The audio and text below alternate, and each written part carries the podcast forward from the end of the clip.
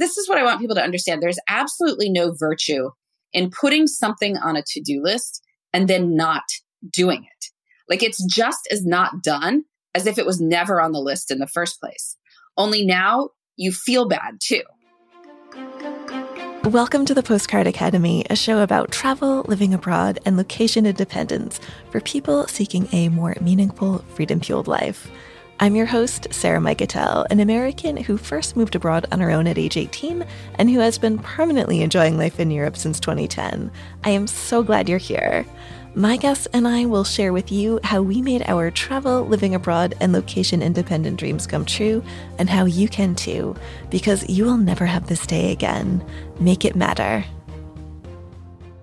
Most of us dream about all the things that we could achieve if only there were more hours in the day. Well, what if I told you that time is more abundant than you think and that we can actually stretch time? My guest today is going to tell us how. Laura Vanderkam is the author of several time management and productivity books, including Juliet's School of Possibilities, I Know How She Does It, and 168 Hours You Have More Time Than You Think. Laura also speaks at conferences. She has done one of my favorite TED Talks. She writes for publications like the New York Times. She hosts the podcast Before Breakfast, and she co hosts the podcast Best of Both Worlds. And she has five kids and blogs almost every day. So if Laura can find time to do all the things and also hang out with her friends and also get eight hours of sleep, then there's hope for us all. Historically, I have not been the best with time management. I have mentioned that before on this podcast, but Laura's work has actually had a tremendously positive effect on my productivity this year. And so I'm really honored that she made the time for this interview. So get ready to have your mind blown as Laura talks us through different strategies we can use to take back our time so we can enjoy more freedom in our lives and more time to pursue what we love. Now, into my conversation with Laura. Welcome, Laura. Thank you so much for joining me. Thank you for having me. So, you are a writer and a podcaster. You co host Best of Both Worlds and you host Before Breakfast. Tell me a little bit more about Before Breakfast and the purpose of that show. Yeah, so Before Breakfast launched in March 2019 uh, through iHeartMedia, and it is an every weekday morning podcast. It's just a short dose of productivity inspiration. So, something that will help you take your day from great to awesome. Uh, it's literally about five minutes. So, uh, you know, quick listen in the car, listen while you're doing your hair, making your coffee, whatever it is you do. Um, and hopefully people will get something out of it. And you actually have a book called, what is it? The things that like the most successful people do before breakfast? Yeah, What the Most Successful People Do Before Breakfast, which is a book about morning routines and using your mornings to achieve things that are difficult if you have a busy life. Um, and I, I know that the before breakfast formulation uh, really catches people. And so when I was looking for a title for a productivity podcast, that popped right back into my brain. And also just the idea of turning it into part of your morning routine, um, just something to, to get you going for the day. Well, there's definitely something to owning your mornings. I realized that for a long time, I would wake up and my mind would just like quickly feel like garbage because I was looking at my phone first thing, looking at social media just out of habit. I'm like, why am I doing this? And then it just set my day off like wrong for the rest of the day. Do you have a favorite story from that book that you like to share? Oh, well, there's, I mean, there's a lot of different ones that people do. And I always love the idea of time makeovers as well. Um, and so when the book came out in paperback, originally it was an ebook, but when it was a paperback, I wound up uh, putting in a bunch of stories about people making over their mornings. And, you know, I always love ones when people realize that, oh, I do have time to work on my novel, or I do have time to exercise. Uh, usually, what it means is that a couple mornings a week you get up a little bit earlier than you otherwise would have or at least you set a conscious time that you're going to get out of bed. So quit the snooze button. Don't keep pressing it, you know, endlessly 36 45 minutes later you're still in bed and and you know getting up early sounds like it might involve sleeping less but i found that for many people that doesn't need to be the case as well uh, many of us don't use our time before bed all that well so by cutting off some of the late night social media scrolling internet perusing puttering around the house you can get to bed a little bit earlier, go to sleep a little bit earlier, wake up a little bit earlier, and turn those unproductive evening hours into productive morning hours. Yeah, I've heard you say that time is abundant and we can stretch it. How would you describe time freedom? I really like what you have to say about this. Yeah, so time freedom to me means that you are in control of your time and that the vast majority of your time is spent in ways that are aligned with what you wish to be doing in life. You know, it can become very easy to think that time is just happening to us, that we have to do X, Y, or Z. And there are very few things in life that you actually have to do X, Y, or Z.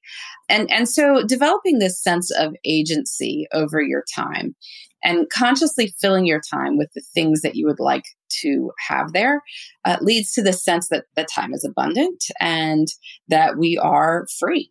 So many of us feel like we don't have enough time. And I really like the way that you break down mathematically the hours that we have in a week. Could you break down the math for us? Sure. Well, there are 168 hours in a week. Um, and so that's 24 times seven, if any of your listeners are wondering about the math.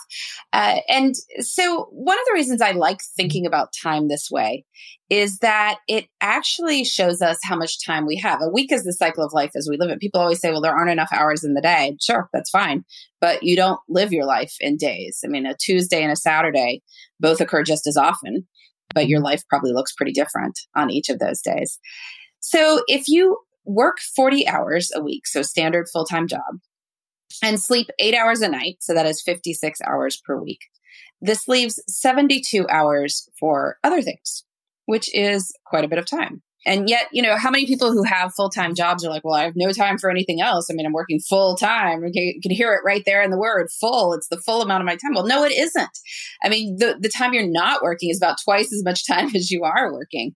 Um, and even if you work longer hours or you have a long commute, you know, 50, 60 hours a week occupying that, I mean, you still have 62 hours for other things or 52 hours for other things. I mean, we're still talking a lot of time, um, even in you know rather extreme hour situations. Now, of course, we may have responsibilities during those other hours, but you know, people are looking at this context of like, well, I have a family and I have a job, therefore I can't read or I can't exercise or I can't volunteer. Well, could you find three to four hours a week for those things? I'm I'm guessing in 72 hours you probably could. Yeah, something that you said that I found fascinating was everybody feels like they're working 75 hour weeks and are getting no sleep at all. But really, but you looked at the data and people are really like most are actually working 40 hours a week and they're getting eight hours of sleep, which I found shocking. Yeah, so there the problem with time is that it keeps passing whether you think about where it's going or not. And so most of us actually don't know how we are spending our time. Now, if you get paid by the hour, then you know how many hours you are working. This is a very straightforward math equation. Um, but things like sleep, or if you are in salaried work, um, or things that aren't compensated, like say housework, uh, it, it becomes very difficult to figure out how many hours you are devoting to these things unless you keep track. Because our minds do funny things. We remember the length of things based on how we feel about it um, and our energy levels rather than how much time it actually took. So, shockingly, things that we don't want to do seem to take more time than the things that we do want to do, which is why pe- many people overestimate their work hours, um, overestimate how much time they devote to housework, underestimate how much free time they have, underestimate how much they sleep. But there have been uh, many studies, uh, time diary studies, that have people actually talk through the day. Um, so one of the best known ones is called the American Time Use Survey. And if you have listeners in other countries, many countries have their own version of this. Uh, but basically what happens is a researcher calls up thousands of Americans rolling over the entire year. So it includes weekends, holidays, weekdays, everything. They ask you how you spent pretty much the previous 24 hours. So talking through from 4 a.m. yesterday to 4 a.m. today. What did you do? Like, so you'd be saying, Oh, I, you know, woke up at 6 a.m. and then I, you know, spent 15 minutes showering and doing my hair and getting dressed. And then I drove to work, you know, but you talk through the day. And because of that, you aren't making value judgments about what is a typical day, which is where a lot of the bias comes in. Mm-hmm. And you also aren't answering questions um, in a way that's socially desirable. I mean, if somebody asks you, like, how much do you work or how much do you sleep or how much time do you hang out with your kids or how much time do you do whatever like nobody's going to answer questions in ways that make them look terrible right so, right very biased you're right yeah. so that's why you can't ask people how many hours they devote to things you have to actually keep track of the schedule yeah. And so I know that you're a big fan of time tracking um, to help people like get a real view of what their life is like. Tracking time for a week sounds so intimidating to a lot of people, I think, but I know that you said we can do it in like three minutes a day. We can handle three minutes a day for one week. So, how can we actually do that? What do you recommend? Well, there's lots of ways to track time. I track my time on weekly spreadsheets. I have some on my website, lauravanderkam.com, but you can make your own. I mean, it just has the days of the week, Monday through Sunday across the top, half hour blocks down the left hand side, going from 5 a.m. to 4.30 a.m. So it's a 336 cell spreadsheet representing the 168 hour week. And then I just go in and write what I've been doing. I check in about three times a day uh, and describe what I've been doing since the last time I checked in. And there's a little bit of a skill involved in it, um, getting used to it. And most people are not used to putting words on how they spent their time.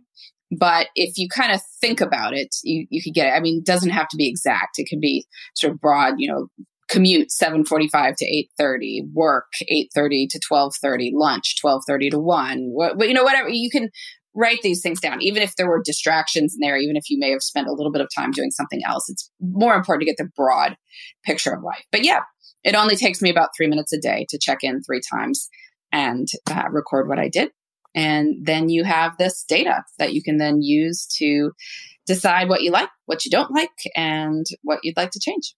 And is this primarily is like the goal kind of a wake up call where we think we're doing all of this work, but really if we're tracking our time, we're like, oh, actually, I was just surfing the internet for five hours. Or like, well, that does happen to some people. I am mm-hmm. not denying that that will will happen on occasion, but I don't want people to think that this is about playing gotcha in some okay. ways because you know, I, I mean, it's it's like keeping a, a, food journal. I mean, if you're going to sit there and judge yourself over what you've eaten, then it's not actually that useful because you won't keep doing it right. um, because nobody really wants to sit there and feel terrible about themselves. And so let's let's not have that as the goal. The goal is to see what your life looks like so that you can make rational choices um, about what should go in there, what you like, what you don't like. And the good news is many people discover that they're doing a lot of good stuff. Hmm. I've I've seen many stories people have told themselves over the years. The common ones we you know we're talking about that full time work takes the full amount of your time, and so many people with full time jobs assume that they're just never seeing their families, and then they track their time and they realize that they're seeing their families all the time, mm-hmm. and that can kind of get rid of any sort of guilt that might have come up. Or, you know, somebody's been saying something like, oh, I never read, right? Or I never hang out with my spouse. And then they track their time and see, well, actually, they did read for mm-hmm. some amount of time, maybe not as much as they want, but it was some. And some is a very different story from none. And so when you see some, you can start asking good questions like, well, how can I scale this up over time? You know, whereas yeah. if you're telling yourself the story of none, you can't really do anything with that. So yeah. it's it's more about yeah, just same as any business decision. If you were trying to figure out if you wanted to open a new store somewhere, you'd probably look at foot traffic. You'd look at how other retailers in the area were doing. Like you wouldn't just blindly do it. Same thing with time. If if you want to spend your time better, you need to know how you're spending your time now. Because otherwise, how do you know if you're changing the right thing? Mm, I really like that where we can like look for bright spots of like what we're doing now and how to get more of it because I was thinking of it more as a punishment. no, no, let's not make. If it's a punishment, you're not going to do it. Like, I mean, yeah, why would yeah. you? Really? Yeah. Well, that was my holdup, but now I like the idea of like seeing like the good spots and how we can get more of it. A lot of us have goals for the year, and we might even write down the steps to achieve those goals. But then something happens, and we miss that step of follow through of like actually taking action on these steps, which is planning, I guess, specific time to get these steps done. So could you walk us through how you advise to like plan for the year? Yeah, well you're you're absolutely right that we can have grand ideas about what we'd like to do, but anything we're going to do is going to take time. So if you're not willing to commit a specific time to those actions, you are more or less saying that you are not going to do them. I mean, that's that's the truth. I mean, yeah, it sounds great to exercise, but unless there is a time on a specific day that you are planning to do it, then then it's not happening. So, you know, I I think it's uh, I, I'm a big fan of planning. I know not everyone is. Uh, there are ways to plan if you're not a planner. This is not about necessarily blocking every minute of every day. And so I don't want people to think that. I, I, think that's, you know, I occasionally read articles where people are mischaracterizing whatever I said is like, she wants me to plan every minute in the day and I'm a mm-hmm. free person and thus wonderful and better than this horrible way of viewing life. And I, I don't plan every minute of every day. I have time to. Yeah. Tell us your ways, Laura. No judgment here. Well, one of the best things you can do um, is get in the habit. Uh, this is very straightforward. Just plan your weeks on Friday afternoons.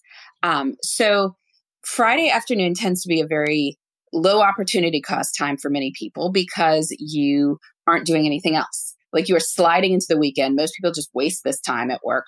So take 20 minutes on Friday afternoon to think about the week ahead and make yourself a short three category priority list.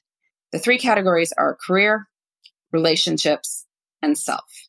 And one of the good things about making a three category list is that you're probably going to put something in all three categories. It is very difficult to make a three category list and then leave one of those categories blank.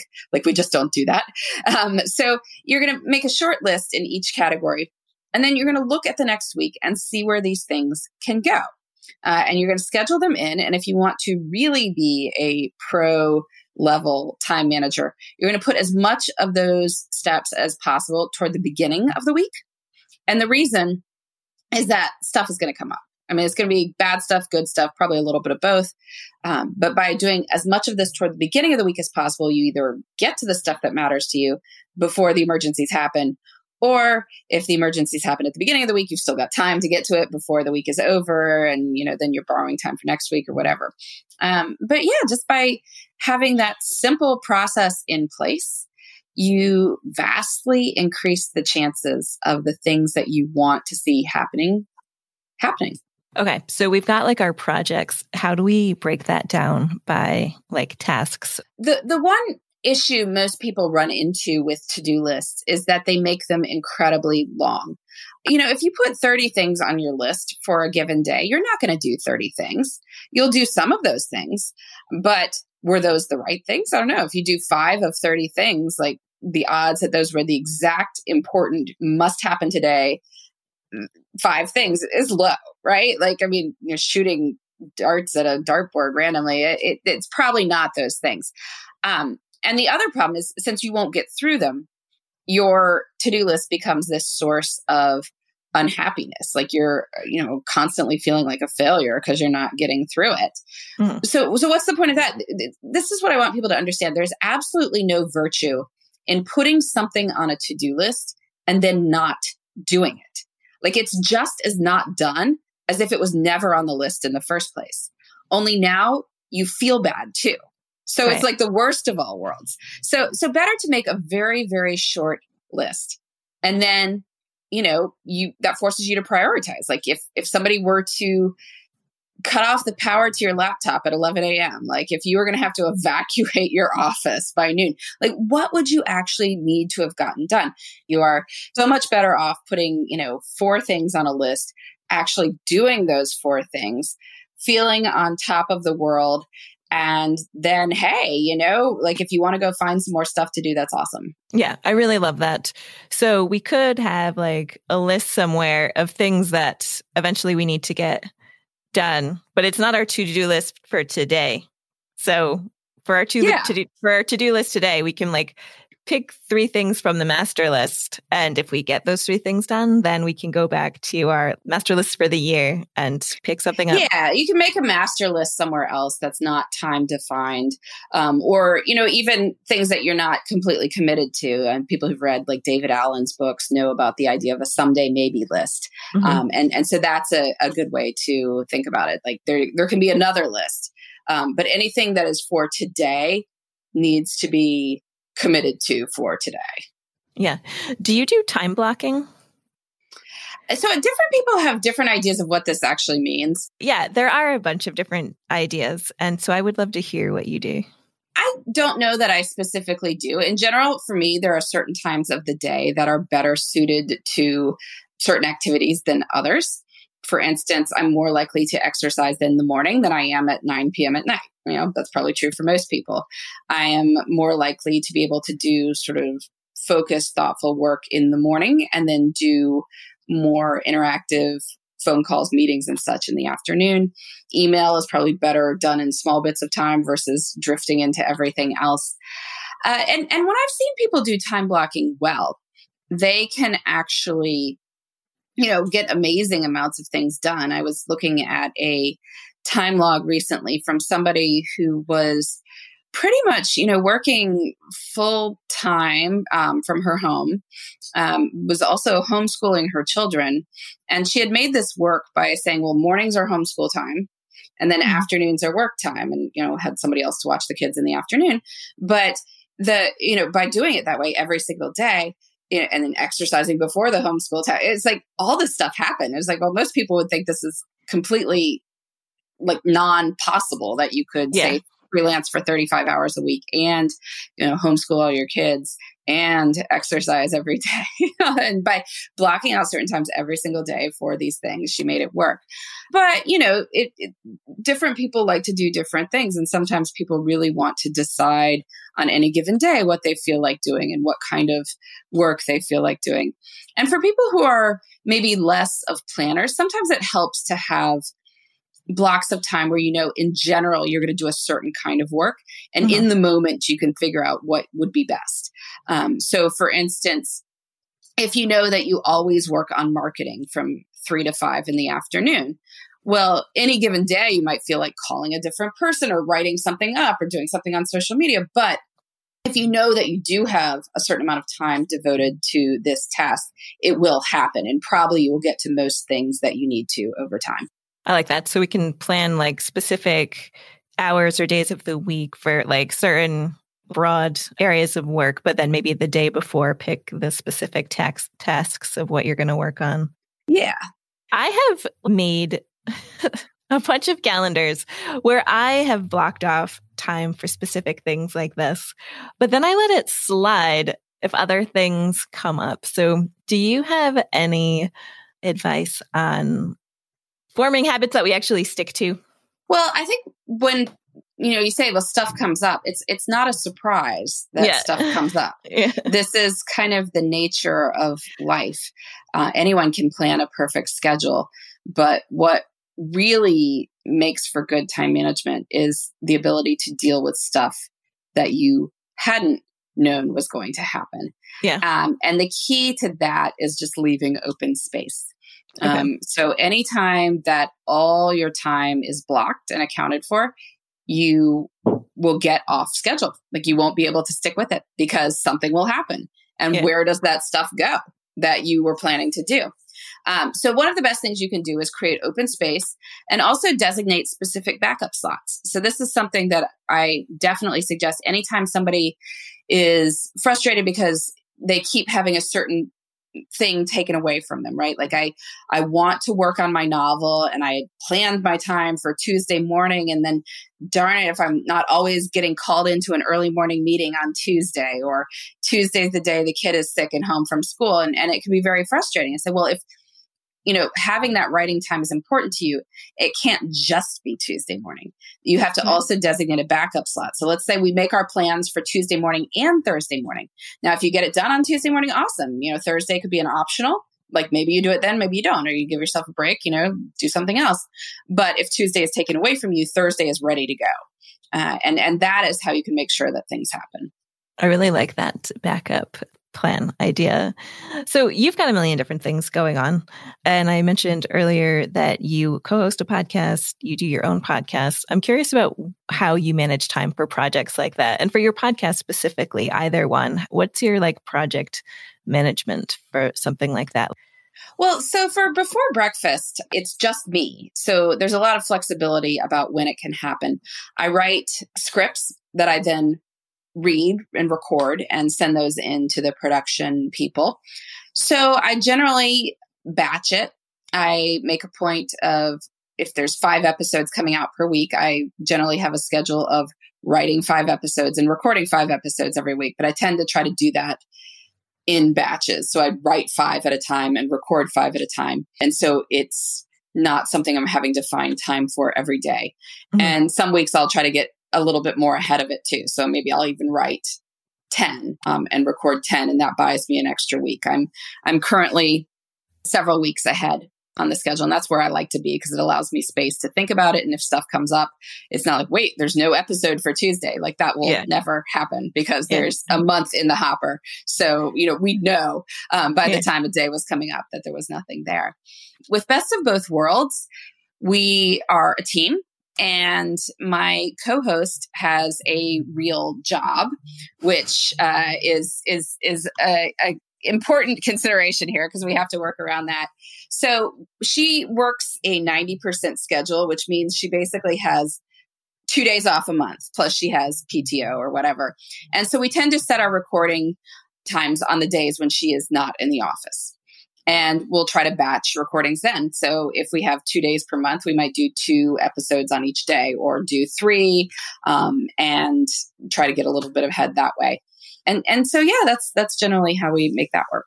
Yeah, so batching and then you send it to a production place to help you out. Yes, exactly. I'm not a natural planner and I'm trying to um, reinvent myself. I don't know the right way to say that, but I love so much about planning. I know that there's like the science of anticipation where we get a happiness boost when we're thinking about something exciting that's like to come in the future. So I love that. Yeah, I think the key thing is that a lot of people who say they I really don't want to plan, it's they have this idea of planning that it's about planning things you don't want to do. Right. And I don't know why we have this idea. I mean, you can plan things you want to do. Like, I don't know how many people would sit there and be like, gosh, I wish I didn't have tickets to my favorite sports team on Saturday to go see them play, like with my best friend. Gosh, I wish we didn't make that plan. Right. Like, right. That's, that's not, you know, people like those sorts of plans. So why not think of all your plans in that light? You know, yeah, there's stuff you don't want to do, but don't focus on that. Like start with the stuff you do want to do, and then you know if you got some extra time, get get to the stuff that you you have to deal with. Yeah, I'm definitely trying to prioritize more what I actually want to do. I'm reading your book 168 hours right now. By reading, I mean listening to you on oh, Audible. and uh, I realized that one of my biggest time blocks is I'm a maximizer. I want to figure out the best way to do something, not for everything, but for certain things. I realize I have like perfectionist tendencies. And it was a strange realization because I used to think I was totally laid back about everything. but I'm like, all right, I'm starting this business. What's the very best email provider? What's the very best website host? And I kept researching this stuff for like weeks. Can you talk a little bit about maximizers and what was the other one? Satisficers? Satisficers. Yeah, this is a great concept from Barry Schwartz and his research. Um, he's the author of a book called The Paradox of Choice. And he divides people into these two categories. And basically, a maximizer wants to get the best of everything. Like you were saying, the best website provider, the best hosting, whatever. A Satisficer has a certain set of criteria, and they go with the first option that clears the bar. And while being a maximizer sounds great, like who wouldn't want the best of everything, it winds up wasting an incredible amount of time and mental energy. And in many cases, is not even possible. Like there is no best host. There is no best website creator. There is no, most of the stuff, it's like most of the people who are in the business and have been there for a while are probably pretty decent, right? So, mm-hmm. you know, you go with somebody who's in your budget range, who can meet your deadlines and probably they're going to be great. And if they're not, like then you can make a different decision in a little bit. But um, you will have enough time to make that different decision because you've actually gotten started. Whereas the maximizer can put it off forever because they haven't gotten the the best one yet. Uh, maximizers are also more prone to regret because when you make a decision, which maybe at some point you eventually have to, you come across something that's better. You feel like, oh, this is terrible. This is horrible. I made the wrong choice. Whereas a satisficer yes, you met your criteria. So you're happy. Like, yes, maybe something was, was better, but you met the criteria you put out there. So it's, it's okay. You're still happy. Happy and it keeps you moving forward to actually moving forward, your yeah. goals. So, and you can reform. You don't have to be stuck in one. I'm shifting my mindsets and becoming more of a satisficer. So thank you. I really love yeah. that part of your book. Do you have any final like words of wisdom for people who maybe like they're like, okay, I, I want to change, but I just can't get there. I keep prioritizing the wrong things and like my happiness, like what I really want to do. It's just, I can't get it to the top of the list. Well, it may be that you um, need a different accountability system for why you're not doing it. Um, some people are able to hold themselves accountable fairly easily. Other people need somebody else in their life to kind of play the heavy and and get over them. I was talking with somebody recently who was a book coach um, who also did sort of matchmaking between writers and, and writing coaches. And one of the questions apparently she asks people is, you know, do you need hard pressure? I was like, really? Do people like to get yelled at that they need to turn stuff in? But some people do, right? Like they they want to have paid someone who is then on the phone yelling at them if they haven't turned in their pages. I was like, that sounds terrible. Like, why would I need to do that? I'll just write my pages. Um, but you know, you have to know yourself.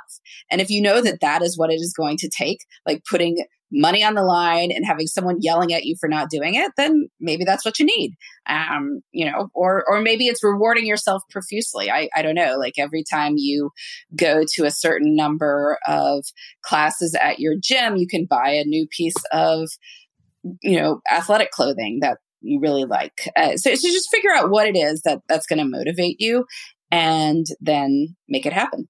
Oh yeah. Well, public shame and like announcing what you're going to do is like a good like if you don't follow through. I saw your creative live a long time ago about um there was an accountability thing where you promise to do a certain thing and if you don't do it, if you don't follow through, then uh, money goes to a charity that you hate.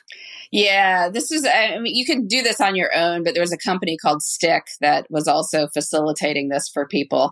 Um, and, and so if, for instance, your goal was to work out three times a week and then you didn't, you made a bet with somebody basically, and your money would go somewhere that you did not support. I mean, you know, you can think about what these things would be like maybe the opposite political party from you or the, you know, NRA if you were anti-gun or to an anti-gun group if you were into guns or something. You know what I'm saying? Like it was just something that you would be completely appalled at the idea of supporting. And um there you go. You know, for for some people that would be it too. I've I've heard of people actually putting like embarrassing photos of themselves on social media and setting it to post at like 7 a.m. or something. And, and so they have to get up and delete it. Um, and that gets them going in the morning. I, again, this this is not something I would ever do yeah. because to me that sounds terrible. Like that's I mean, and it also is like stuff can go wrong, right? Like maybe your power goes out overnight and for some reason your alarm goes doesn't go off, or you're ill in the middle of the night and you have to sleep in. You know, it just things can happen. Like this to me sounds terrible, but like for some people it works. So again, if you know yourself, if you know it works, then go with what you want to do. Yeah, accountability. There's different ways to get it. Laura, thank you so much for talking to me. Where can people find out more about you? Well, you can come visit my website, which is lauravanderkam.com. And I blog fairly frequently. I was like, it's still 2006 or something. I, I, haven't gotten over that yet. And uh, also on social media, usually as at L Vanderkam. Um, so I'd love to connect with people there. Thank you so much, Laura. Thanks for having me. Okay. Did you have all sorts of sparks flying in your mind as Laura was talking? I have always viewed time management and time tracking as a punishment. That's why I never used to do it because I, always thought about reviewing time would be like reviewing everything that I was doing wrong. But I love Laura's mindset that this is an opportunity to see where things are going right so we can like plan more of what we love. Here's a quick recap of what we have learned today. Plan your week ahead on Friday and bucket what you want to do in the upcoming week into three categories. So that's career, relationships, and self. Make sure that you have enough white space in case something comes up to foil the plans that you make on Friday. Designate backup time slots to complete projects that you care about because, as we talked about in this episode, maybe you planned on writing that novel on Tuesday, didn't happen. Well, now you've got your backup time slot on Thursday. Keep your to do list for the day and the week small and realistic. There is no honor in having a list of 100 to do items if we don't finish any of them. Have blocks of time dedicated to specific areas of work. And as Laura said, time blocking is very personal. Some people like to time block specific pieces of work. Other people just like to dedicate certain hours for a certain activity like marketing or exercise. Try tracking how you're spending your time for a week. As Laura said, this doesn't have to take long. It only takes her three minutes a day to see where she's spending her time. Stop mindlessly scrolling social media and doing other things that you don't care about at night. Go to bed earlier so you can get up and enjoy your morning doing whatever you want. Be a satisficer and not a maximizer, meaning makes to start making decisions that are good enough good enough decisions and then just move on with your life rather than agonizing over something like should I do this? Should I do that? Even at restaurants, should I order this? Should I after order that? Just do it. Just make a decision and then move on. And chances are you'll probably never think about that decision again. And finally, figure out the accountability system that works best for you. Personally, I do find that public shaming works for me. I know Laura doesn't need it, but I realize that if I announce that I'm going to do something publicly, I'm much more likely to do it. Okay, I hope that you found this episode useful. If you did, then please share it with a friend. One of the best ways you can do that is to share it on an Instagram story or whatever your favorite social media platform is, and make sure that you tag me. I'm at Sarah Mikutel. That's all for now. Thank you so much for listening and have a beautiful week wherever you are.